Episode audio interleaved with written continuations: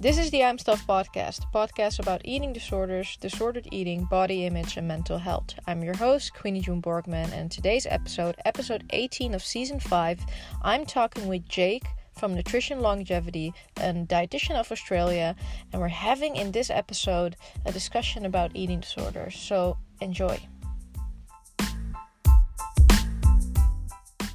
Okay, guys, before we jump into this episode, a little shout out and a little shout out to the guest, of course, because Jake is in this episode. Jake has been on the podcast before, and now we're having this, you know, discussion as two people that work with people with eating disorders, and it's very interesting. So, by all means, listen to this podcast to the end, definitely because we're talking about hormones.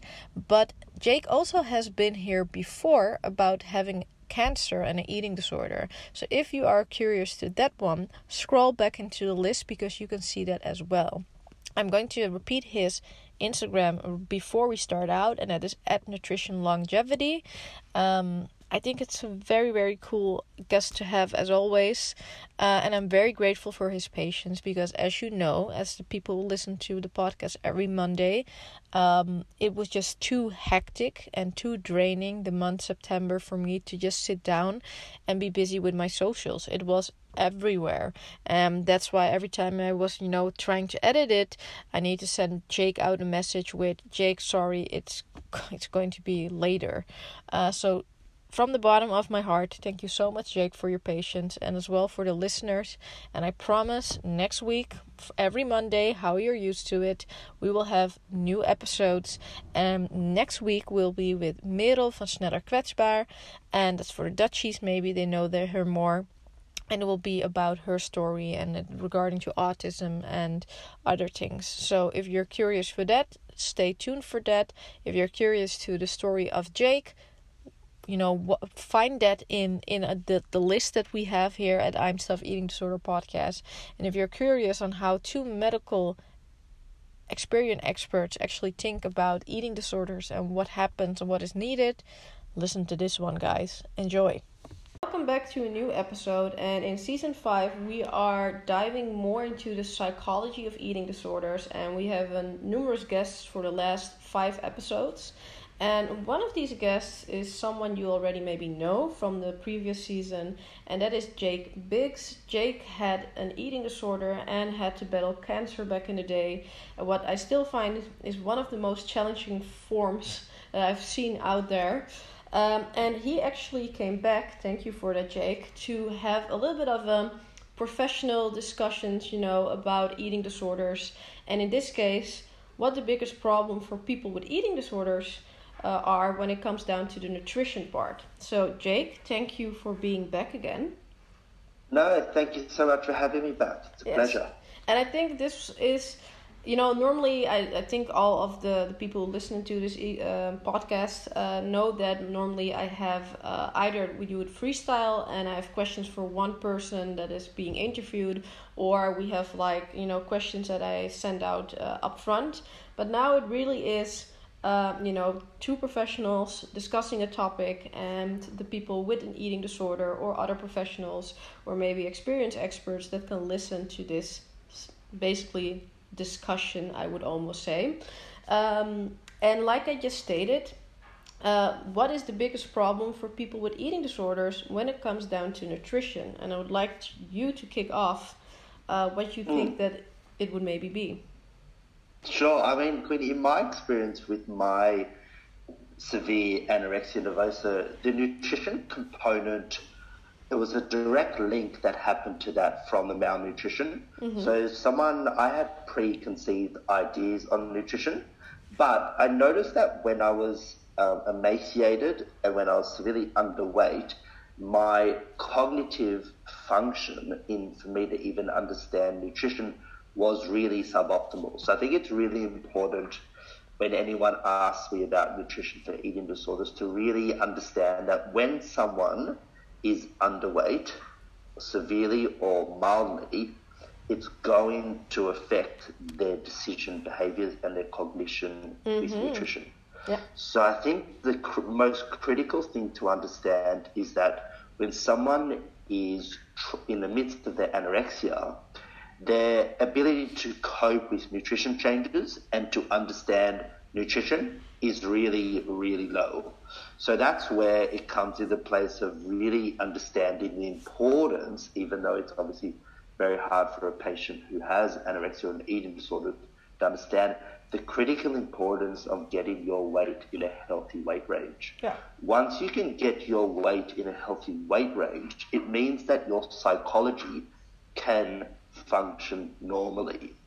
When someone is underweight, your nutritional guidance, understanding is not going to be there. So I think that's the first thing to really understand on my side of things from my personal, when I'm looking back at it now, was how important it is to get to your healthy weight. And once, if you are below your healthy weight, your ability to, your eating disorder voice will be inside you saying that some very clear ones I had was being on a low fat diet. Mm-hmm. Um, fat was evil. Carbohydrates was very low. And I think the main one was just suppressing how much energy, how much food caloric intake you were having. So I think that was the biggest things that I was finding that I had a voice inside me or that I was wanting to do these things. But actually, it was interesting because I've always been into health and I've always been into nutrition even before that. And I knew like what was healthy versus unhealthy. I knew that having a fruit and that those sort of foods were healthy, but then the anorexia came on board and then totally skewed that. So I think that's the sort of the first thing to understand. And I think it's also really um, carefully to needing to understand that it's really important when looking back at it now that you try to really understand and get help in that part. If you are underweight and knowing that your cognition is not going to be there, the importance of having trust in a health professional yeah. from a nutritional point of view to assist with that. Definitely. So I think it's a really, I think it's a really missing link at that where trust is critical for eating disorder recovery, and you need to be able to find trust with someone who can sort of guide you through that. Yeah, definitely. I think when I look back um, at you know the part of malnutrition. Uh, because mm. um, you're in basically survival mode. Um, yeah. A, a, lot of logical thinking goes out of the door because the primary needs should be fulfilled, uh, and that can give extreme hunger. Um, it can do something with your perception as well. Um, I know mm. that back in the day when I was severely malnourished, that I would look mm. to people or look to myself, and that is a little bit that body dysmorphia part. Uh, one moment mm. I would be full, or another person, yeah, would be in my perspective heavy, and then the other moment they would be skinnier. And that is the only way that that is actually existing is because my mm. mind couldn't function because there were two less nutrients and two less, you know, uh, adipose tissue, so fat tissue. So the right exactly. hormones weren't there to, you know, make me function well. I think at the end of the day, it should almost be seen as a scale. The moment that mm. the you know the part of the scale is heavier for the eating disorder then it's in control yeah. the moment the other healthy part gets heavier then that is in control and yeah it, it, it really feels counterintuitive because the moment we're asking to people that need to gain weight or need to eat more mm. healthier uh, healthier mm. as in a way more nutritious that could also be uh, foods that aren't you know seen as nutritious by society for example yes. snickers stuff like that fear foods um, yes. Sometimes that is also needed to help the, you know, your mental health. How, how would I say this sure. better? Um, you have yeah. the part that people are really underweight. And then you have the part that people are malnourished but on a good weight, but they're malnourished mm. because they're skipping fats or they're skipping, mm. you know, mm. processed food. And it sounds crazy, but in somewhat matter, your body and your mind mm. needs those foods as well to be yep. nourished again. So the moment we ask people as dietitians or other healthcare uh, professionals mm. to uh, a to person with an eating disorder, please you know go and consume that. We're triggering yep. that anxiety. And exactly. I think one of the most biggest problems, in my opinion, nutrition wise, uh, or that we even have problems with nutrition as a person uh, that has an eating disorder, is because they're before the nutrition part, there's a lot of shit going on basically. So um, i did a reel yesterday on that on how maybe there's um, trauma uh, maybe there's bad parenting maybe maybe there's a you know a part of control that you really would like to have because you cannot have it on other areas of your life. It could be your part of self-worth that is uh, questionable you do not know your self-concept you have self-doubt Yeah. all of those things eventually can lead that we are playing with food eventually end in that not so nutritious state either being on a healthy weight or underweight and that is how that whole vicious cycle go on Yeah, and I think it's also really important to understand that the biggest fear when I speak to people with eating disorders, specifically anorexia nervosa, is always gaining weight. Yeah. They do not want to gain weight, and terrible things are going to happen when they gain weight. And no amount of discussion I could have with the um, people in the units would ever change their mind. I couldn't say anything else. They would look at themselves. Everyone would come across and you look, you're, you're starved. Yeah, but, but- they wouldn't do that. you, cannot bring a healthy perspective to an unhealthy mind it's not. Exactly. It's- it's not possible. So the question is, what do you do then? What do you do with someone like that? And I think a huge missing link. Um, I don't. Um, unfortunately, I have. Fortunately, I haven't been in hospital for many years now. But one of the biggest missing links that I found when looking back on it now was the lack of education. So in that time, I understand that someone's mm-hmm. malnourished, they're not being able mm-hmm. to take on a lot of information. Mm-hmm. But even just like very basic guided education from a nutrition point of view. But I think also what would be amazing when doing anorexia nervosa or eating disorder recovery is goal setting. Mm-hmm. Goal setting. I'm, I'm kind of is someone? I need to Yeah. jump there because if you say lack of education, do you mean education in Yes. general of a person or do you mean a- No. education about food? I'm talking about education specifically about what the fears are for that patient. So the fears of food being that patient, and I wasn't given any education based on why I should be having that food. Okay. How why should I be putting why should I be gaining weight? Why I should doing all those things. I was just told what To I should so. do, right? Yeah. So I think it would be a really important thing in the recovery process is two things. Number one being education. That's basic. Understanding that when somebody's malnourished, their ability to assimilate, take on information is very suboptimal. But that doesn't mean you can do you can't do you can do anything. It could be sort of informational handouts if you, they're not able to cognitively take it on board.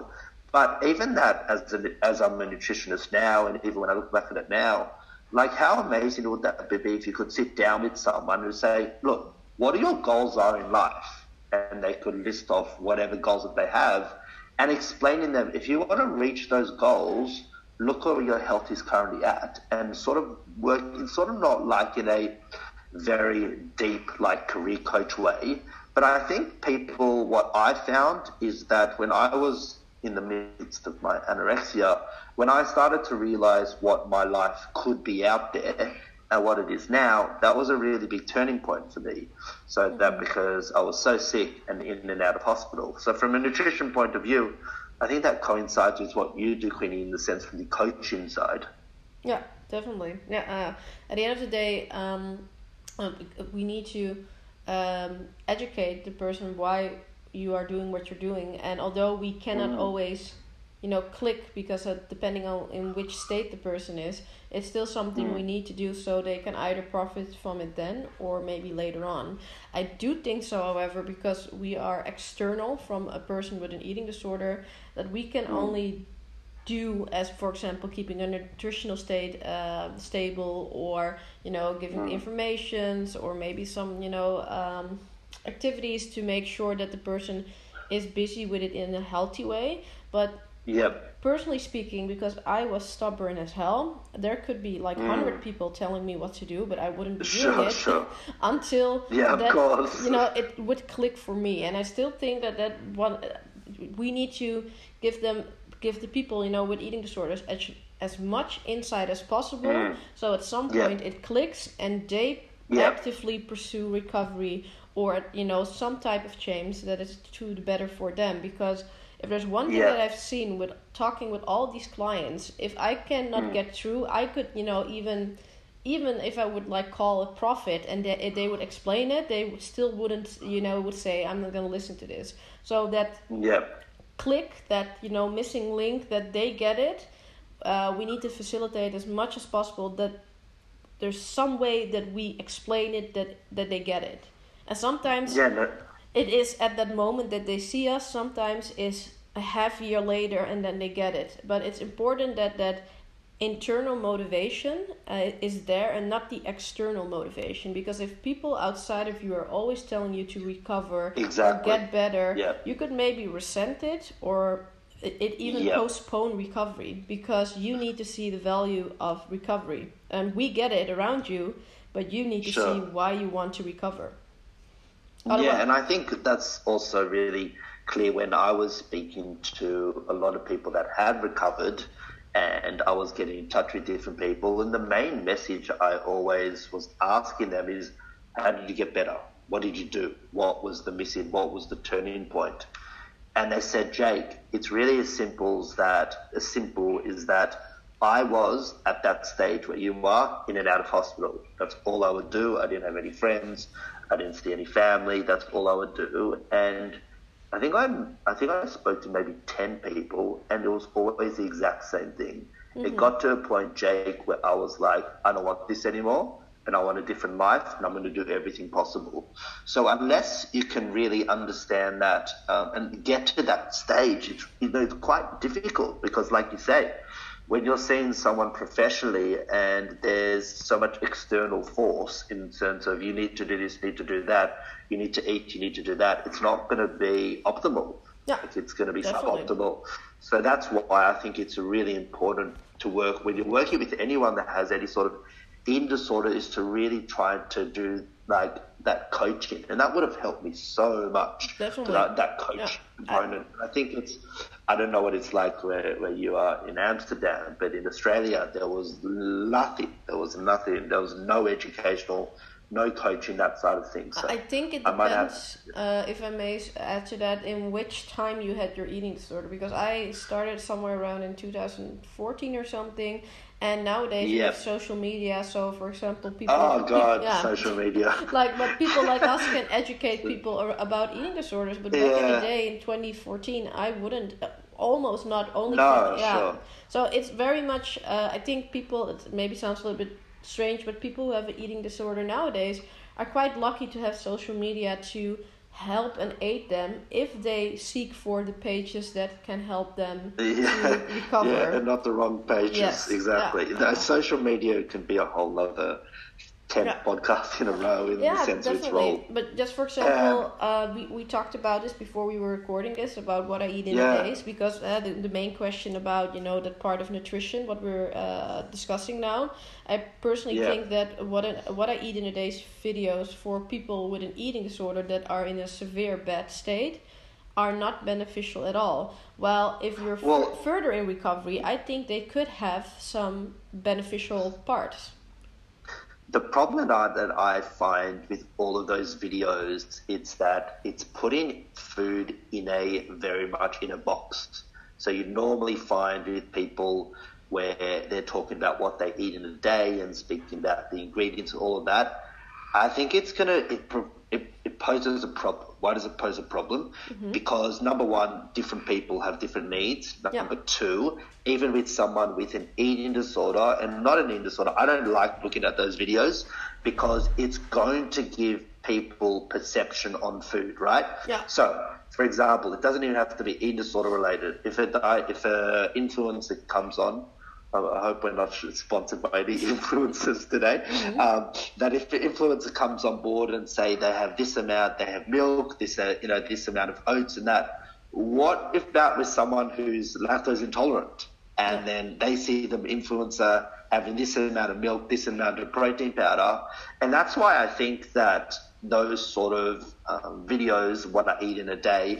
And when you're doing, like, I try to be very careful, like any on social media, I don't want to speak about like food quantities. Mm-hmm. Um, in terms of that person, because I think that it just gives the wrong message. I think it should be more about food as a total um, side of things and speaking about benefits of foods, but that's the only that's sort of my sticking point in the sense of social media's role because I don't think there is enough people out there actually explaining sense from an eating disorder point of view, like the nutrition format, because you don't want to be. The worst thing you can do is someone with an eating disorder is try to restrict just tried to really put food in singular ways. I think, I think that's we have uh, to just jump in here. Very different perspective when it comes down to what I eat in a day videos. It's very funny to hear this because I feel you're more opposed to them, and I am more. Um, I think I'm more of a fan of them, but with some disclaimers. And I. Okay. That's the thing. Is I'm gonna just jump in here. I must say, with all means, and I hope my listeners know this. I am not a foodie. I do not enjoy long hours in the kitchen. I actually hate it. But me too. It really is a thing that so, I I enjoy eating out if people are cooking for me, but I do not enjoy sitting in the kitchen for long. So when I look at the what I eat in a day video, um, I see this. I see that depending on how they build it up, you know what a person's message is. If they're talking about macronutrients, about how many scoops they're doing, you know, stuff, I think that is triggering as hell and not needed. Yes. You want to yes. you want to bring somebody maybe in a recipe or a recipe idea. Maybe if it was a cake, okay, you can talk about scoops. But otherwise than that, you're trying to inspire somebody for a lunch idea or a breakfast idea. I do not see the you know the sense for the macronutrients and scoops unless your group is, for example, a fitness based group. The thing is, is yeah, that sure. people with eating disorders they tend to look at that type of video for maybe fitness based groups. So there's some self responsibility here because it's self sabotaging because they're seeking out videos. Sure that are actually not made for them. I truly believe that a content maker like that isn't busy with okay, I'm going to put the macronutrients there so I can trigger a person with an eating disorder.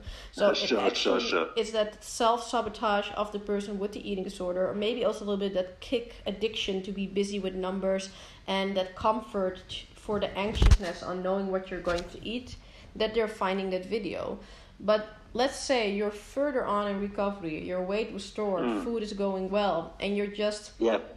you know, you don't get any kick out of it anymore by looking at it and just can look at it objectively, then a video like sure. that shouldn't be a problem. And hopefully you sure. go from the mathematical like mathematics technical part how you look at food because most of the eating disorder peeps you know we break down food into numbers and just don't yeah. say oh it's tasty or should i put a little bit more salt or cream or butter we don't look at it that way so if we can make that shift from theoretical mm, you know math everything how we look at food and go to oh i really would like to try that recipe i think it's tasty and i'll just mm. do my stuff when it comes down to measurements then mm. that video you know isn't that impactful anymore actually for me yeah uh, when i was in recovery I saw a slow decrease of looking at those, you know, food competition videos or what I eat in a day yeah. for myself. When I was high in my eating disorder, I would be binge watching them constantly. But at some point, mm. I went down and down. A little sh- mm. note, shout out, maybe positive and negative, to Erik the Electric because he had an eating disorder and the food competitions actually helped him to get out of it. But then again, yeah. um, it is for a certain you know crew that is watching that i do not think he's making it to you know trigger people with an eating disorder but his content sure. is very something that people with an eating disorder can very much feed off because they're looking at something you know he's eating thousands of calories of fear foods um, so his content actually in my personal opinion if can help. Well, now actually 50-50. It aids a lot for the people that are in a bad nutritional state are looking mm. to that mm. in a bad way, but then again, yeah. if they get better, it would help. Yeah. This is a little bit. But that's yeah.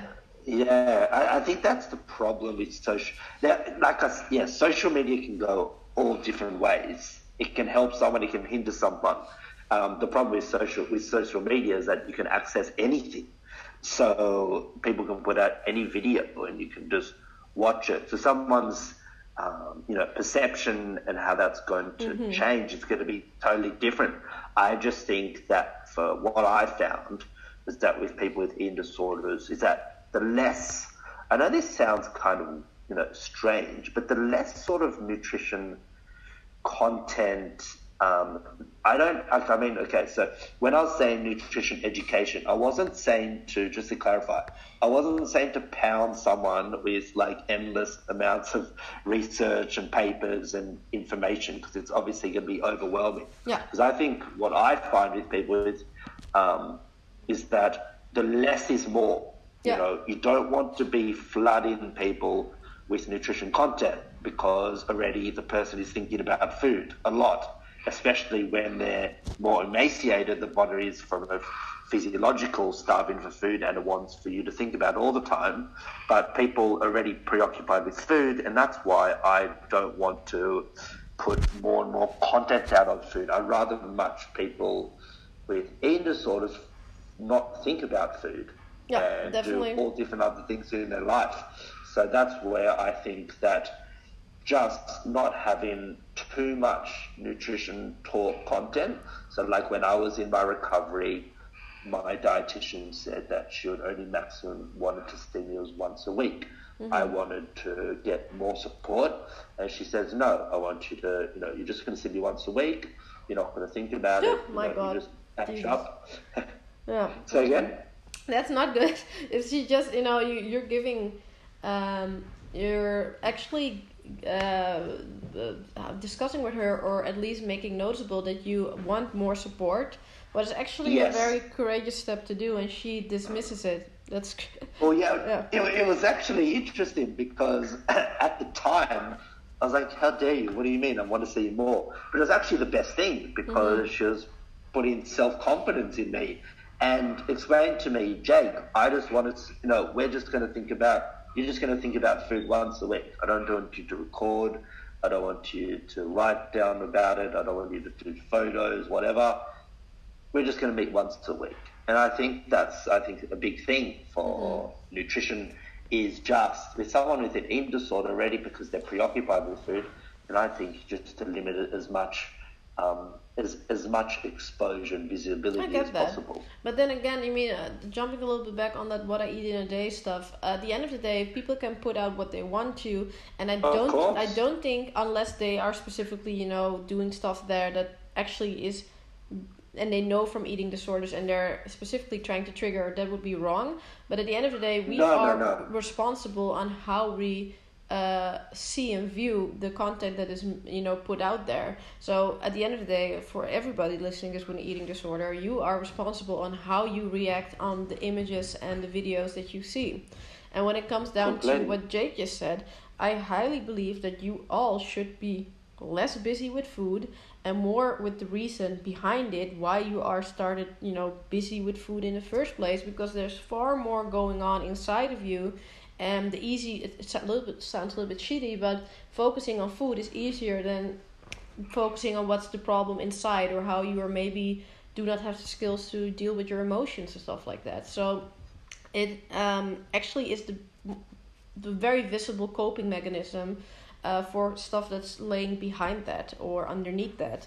So um, I do not know if you see that, Jake, but uh, I think for you it was the same with your content. We are not really food based when it comes down to our no, content. No, no, no, sure. Not at all. We're I, I, yeah, not busy with what I eat in a day. Not busy with uh, this is uh, my amount of calories. This is what your eating no, disorder no, wants. You know, this is what the unhealthy part of you want. But we're trying to redirect you on what really is going on.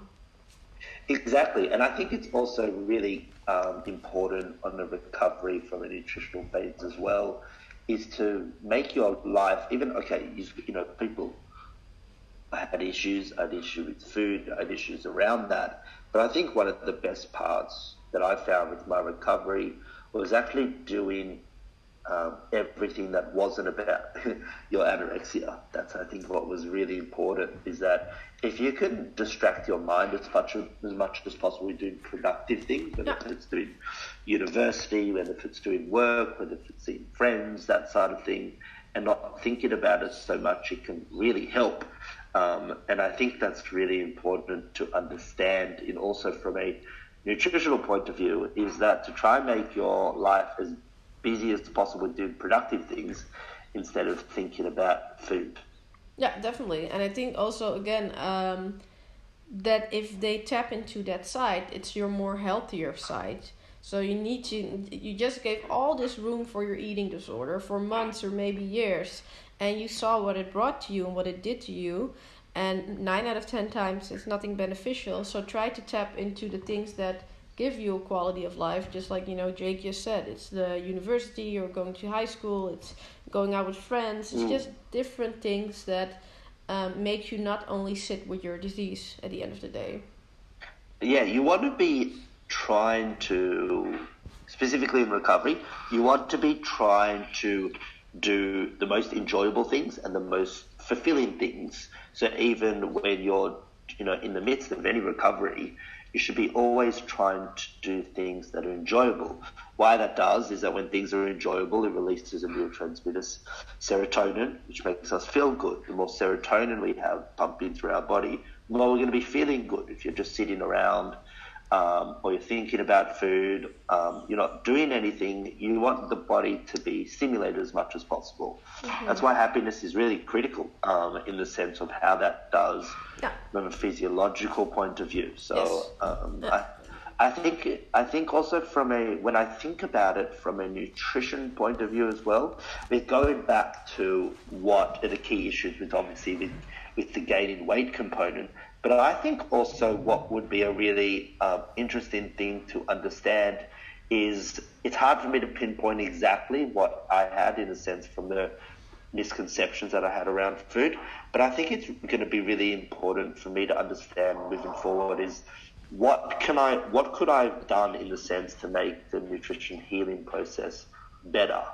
And I think that's what I wanted to ask you, Queenie, when you're seeing people with eating disorders. How do you actually sort of facilitate that process? As uh, if I'm saying it correctly, to make that uh, their nutrition part more pres- uh, pleasurable, or how do you mean, or how the nutrition can work for your body to heal? Yeah, so both. Oh, okay.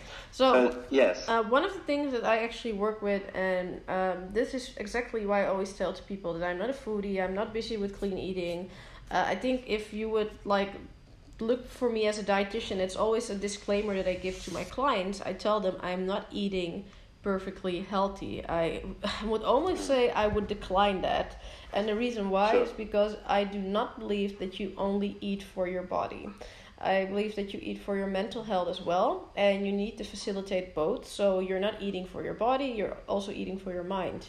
And uh, mm. food is connected with emotions as well. So Mm. One of the things that I actually do with my clients is give them the free card to eat everything what they want. And meaning with that, mm. and I mm. know that we have a very um, big role in that because the moment I say to a client, you cannot eat something or you can eat uh, something, that is a very powerful statement because you are coming mm. to me, you're already in a state of, you know, maybe anxiety, you just reached out for help, you're maybe nervous and the last thing that I'm going to say, and I really hate it if people do that in general, you cannot do something. I think that's the biggest bullshit mm. ever. Uh, yeah. Either is uh, work wise, money wise, or something. You can do everything what you want, but you, sometimes you just need to have those side wheels, aka us, the dietitian, or other health professionals, to give you that yeah. go to do so.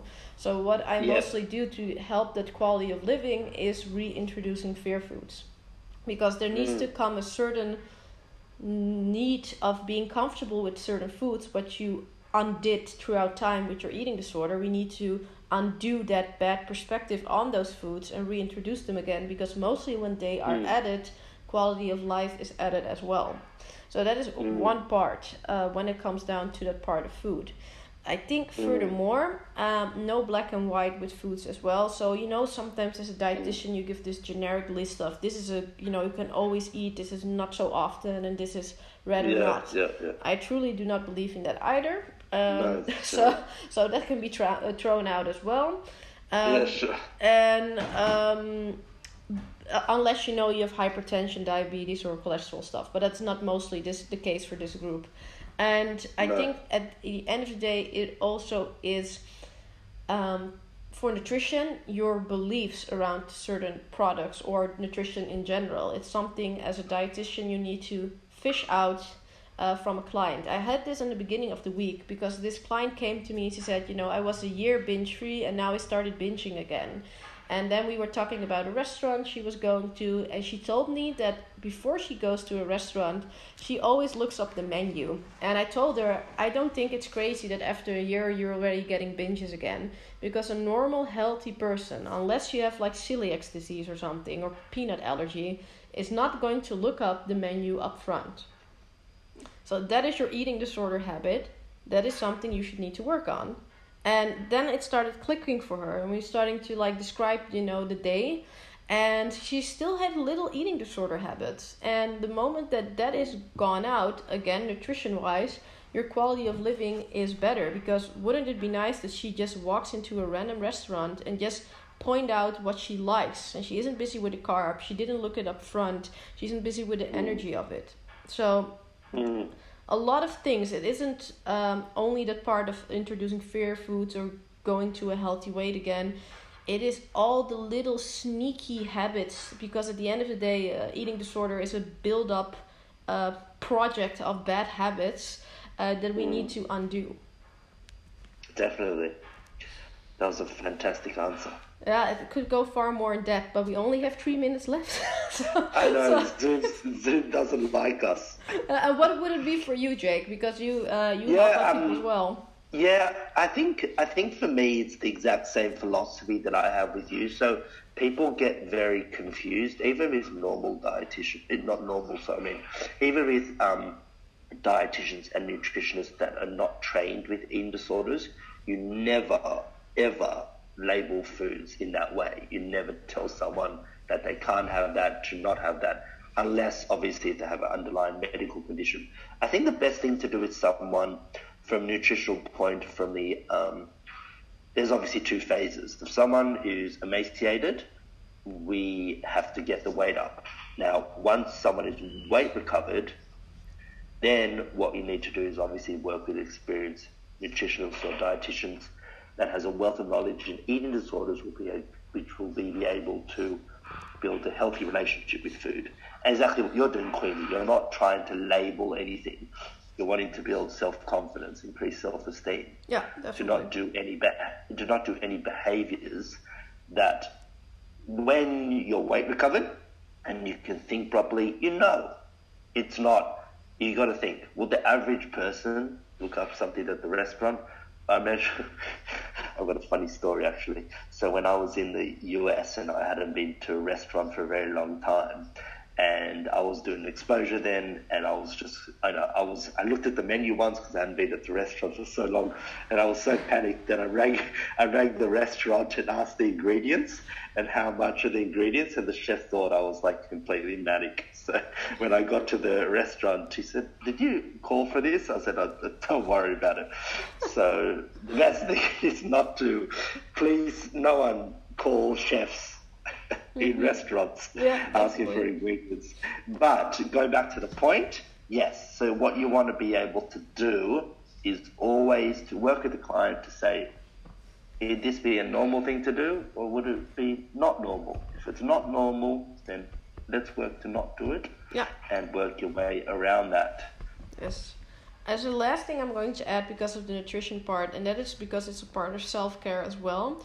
When I start out with clients, I highly advise them to take a vitamin D, a fish oil, or algae oil, or and a multivitamin. And even when they're years recovered, I still advise them to do that because it's a routine self care that actually Mm. taps in the fact that you want to nourish yourself and care for yourself. And if we're looking at that part of nutrition, although it's an aid, it adds to your whole nutrition that you eat daily. I still think it's a very important thing to do. That was a little bit of a add on, although it doesn't have it doesn't have the link with what you just said, but with less than like twenty seconds It's good. it still needed to be there. Jake, thank It's you. good. Jake, thank you so much for being on the Thank you. podcast. Heerlijk dit. And Jake just jumped out of the um, conversation because Zoom is 30 minutes now. Um, so, again, Jake, if you're listening to this, thank you so much for the podcast episode. This was a little bit of a discussion between two professionals on how we see certain things, specifically when it comes down to people with an eating disorder and nutrition. You've seen us talking about what I eat in the days. You've seen us talking about how we would like to facilitate people in a way that helps with recovery. Uh, you've seen us talking about uh, the supplements part. Uh, you've seen us in the beginning talking about, um, if I'm saying it correctly, we had a little bit of hormone talk as well, and little add on still to that. Uh, Jake was talking about serotonin. Serotonin is a hormone, and serotonin is specifically low when people have anorexia because of the malnutrition. So, the moment the extreme hunger starts because of the body wanting more food, actually, serotonin has a, his place in that as well because serotonin goes up and makes you feel more happy. Your body becomes more happy because there's more food going in. So that was a little add on uh, biologically wise on how and what. And I hope you learned something from this episode. It was a little bit more of a discussion type, so the structure was more here and there and everywhere, but uh, hopefully still very beneficial. Um, you will find the um, Jake's uh, socials in the description of this podcast episode, and uh, I hope you enjoyed this episode.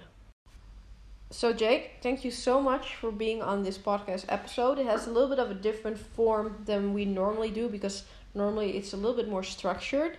But I actually enjoyed, you know, bringing different topics to light, like what I eat in a day, the, the way that dietitians should handle people to get their quality of life. Um, mm. We talked about the beginning. Oh, you need to help me out with this one. We talked about the beginning about. Yeah. so we talked about the beginning in the sense the educational component. Yes, that's what. Um, from the nutrition and also what uh, how what should we do? How should as when someone is in the recovery process, how do you facilitate the nutrition process? And we us sort of wanted to mention a sense from the education, but not excessive amount of education, mm-hmm. um, just slow bit of education, and also be able to enjoy your life so that yeah. you bring serotonin throughout your body to feel happier. Yeah, a little jump. So a little jump in on the serotonin part for people who are listening to this who have like oh, yes. anorexia. Uh, serotonin is vastly reduced when you have anorexia because it's a hormone and it, it needs uh, signals, it needs fat, you know, it needs a lot, it needs enough food. And the moment you get extreme hunger, actually your ser- serotonin levels go up. So your you are maybe anxious, but your body is happy that it's getting nutrition again. And that's why often extreme hunger happens over and over again because your body mm. is healing and the serotonin levels can heal as well. It takes quite some time to heal, by the way. Serotonin levels uh, really takes Definitely. months, months to get stable again. Uh, furthermore, we talked about the supplements, about how it's good still to have that post uh, recovery and during recovery. And I think we mm. could go on and on about this. At the end of the day, it's always yeah. important to eat all your macronutrients. So you need to have protein in your diet, fats, uh, fiber, uh, carbs, specifically carbs, because this community likes to throw out carbs a lot, or fats. Um, I, I, think this. I think the main thing from a nutritional, from an eating disorder, is that it has to be everything. Mm-hmm. You cannot just have protein. You cannot just have carbohydrates. You cannot have just dietary fat. You need everything because if you're missing out on key macronutrients, it's going to mean that you're missing out on key micronutrients. As well. Yeah. Micronutrients are as critical as macronutrients. So it's really important when you're in a recovery phase that you're not deficient in any of the Definitely, and even post recovery, it is. And I think we can everything. Yeah, we can just even anyone that doesn't have an eating disorder. That's why we can just throw out this lie that is built in society, you cannot function without any of those macronutrients. And if you're doing so it's only for short time and it's not sustainable. So eventually will gain the weight back or in somehow your body can become acidic as well. So the ammonia can mm. build uh, up if you do a ketogenic diet or low carb. And chronic so, inflammation. Yeah so it is not healthy. Um, no furthermore, uh, still again, I could go on for hours and hours, but we're time bonded with this podcast as well. Um, I would like to thank you so much, and would like to ask you to redirect the people to your socials. Yes, so my socials are nutrition longevity.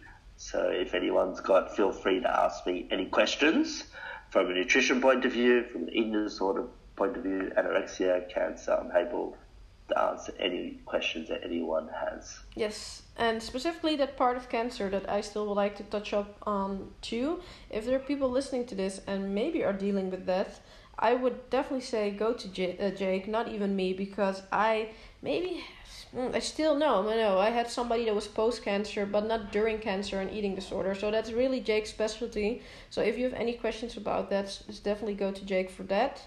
And I think this was just a very good succeed episode, like something that we can check off. Nice. Awesome. Perfect. Queenie, great to chat. Yes, thank you so much.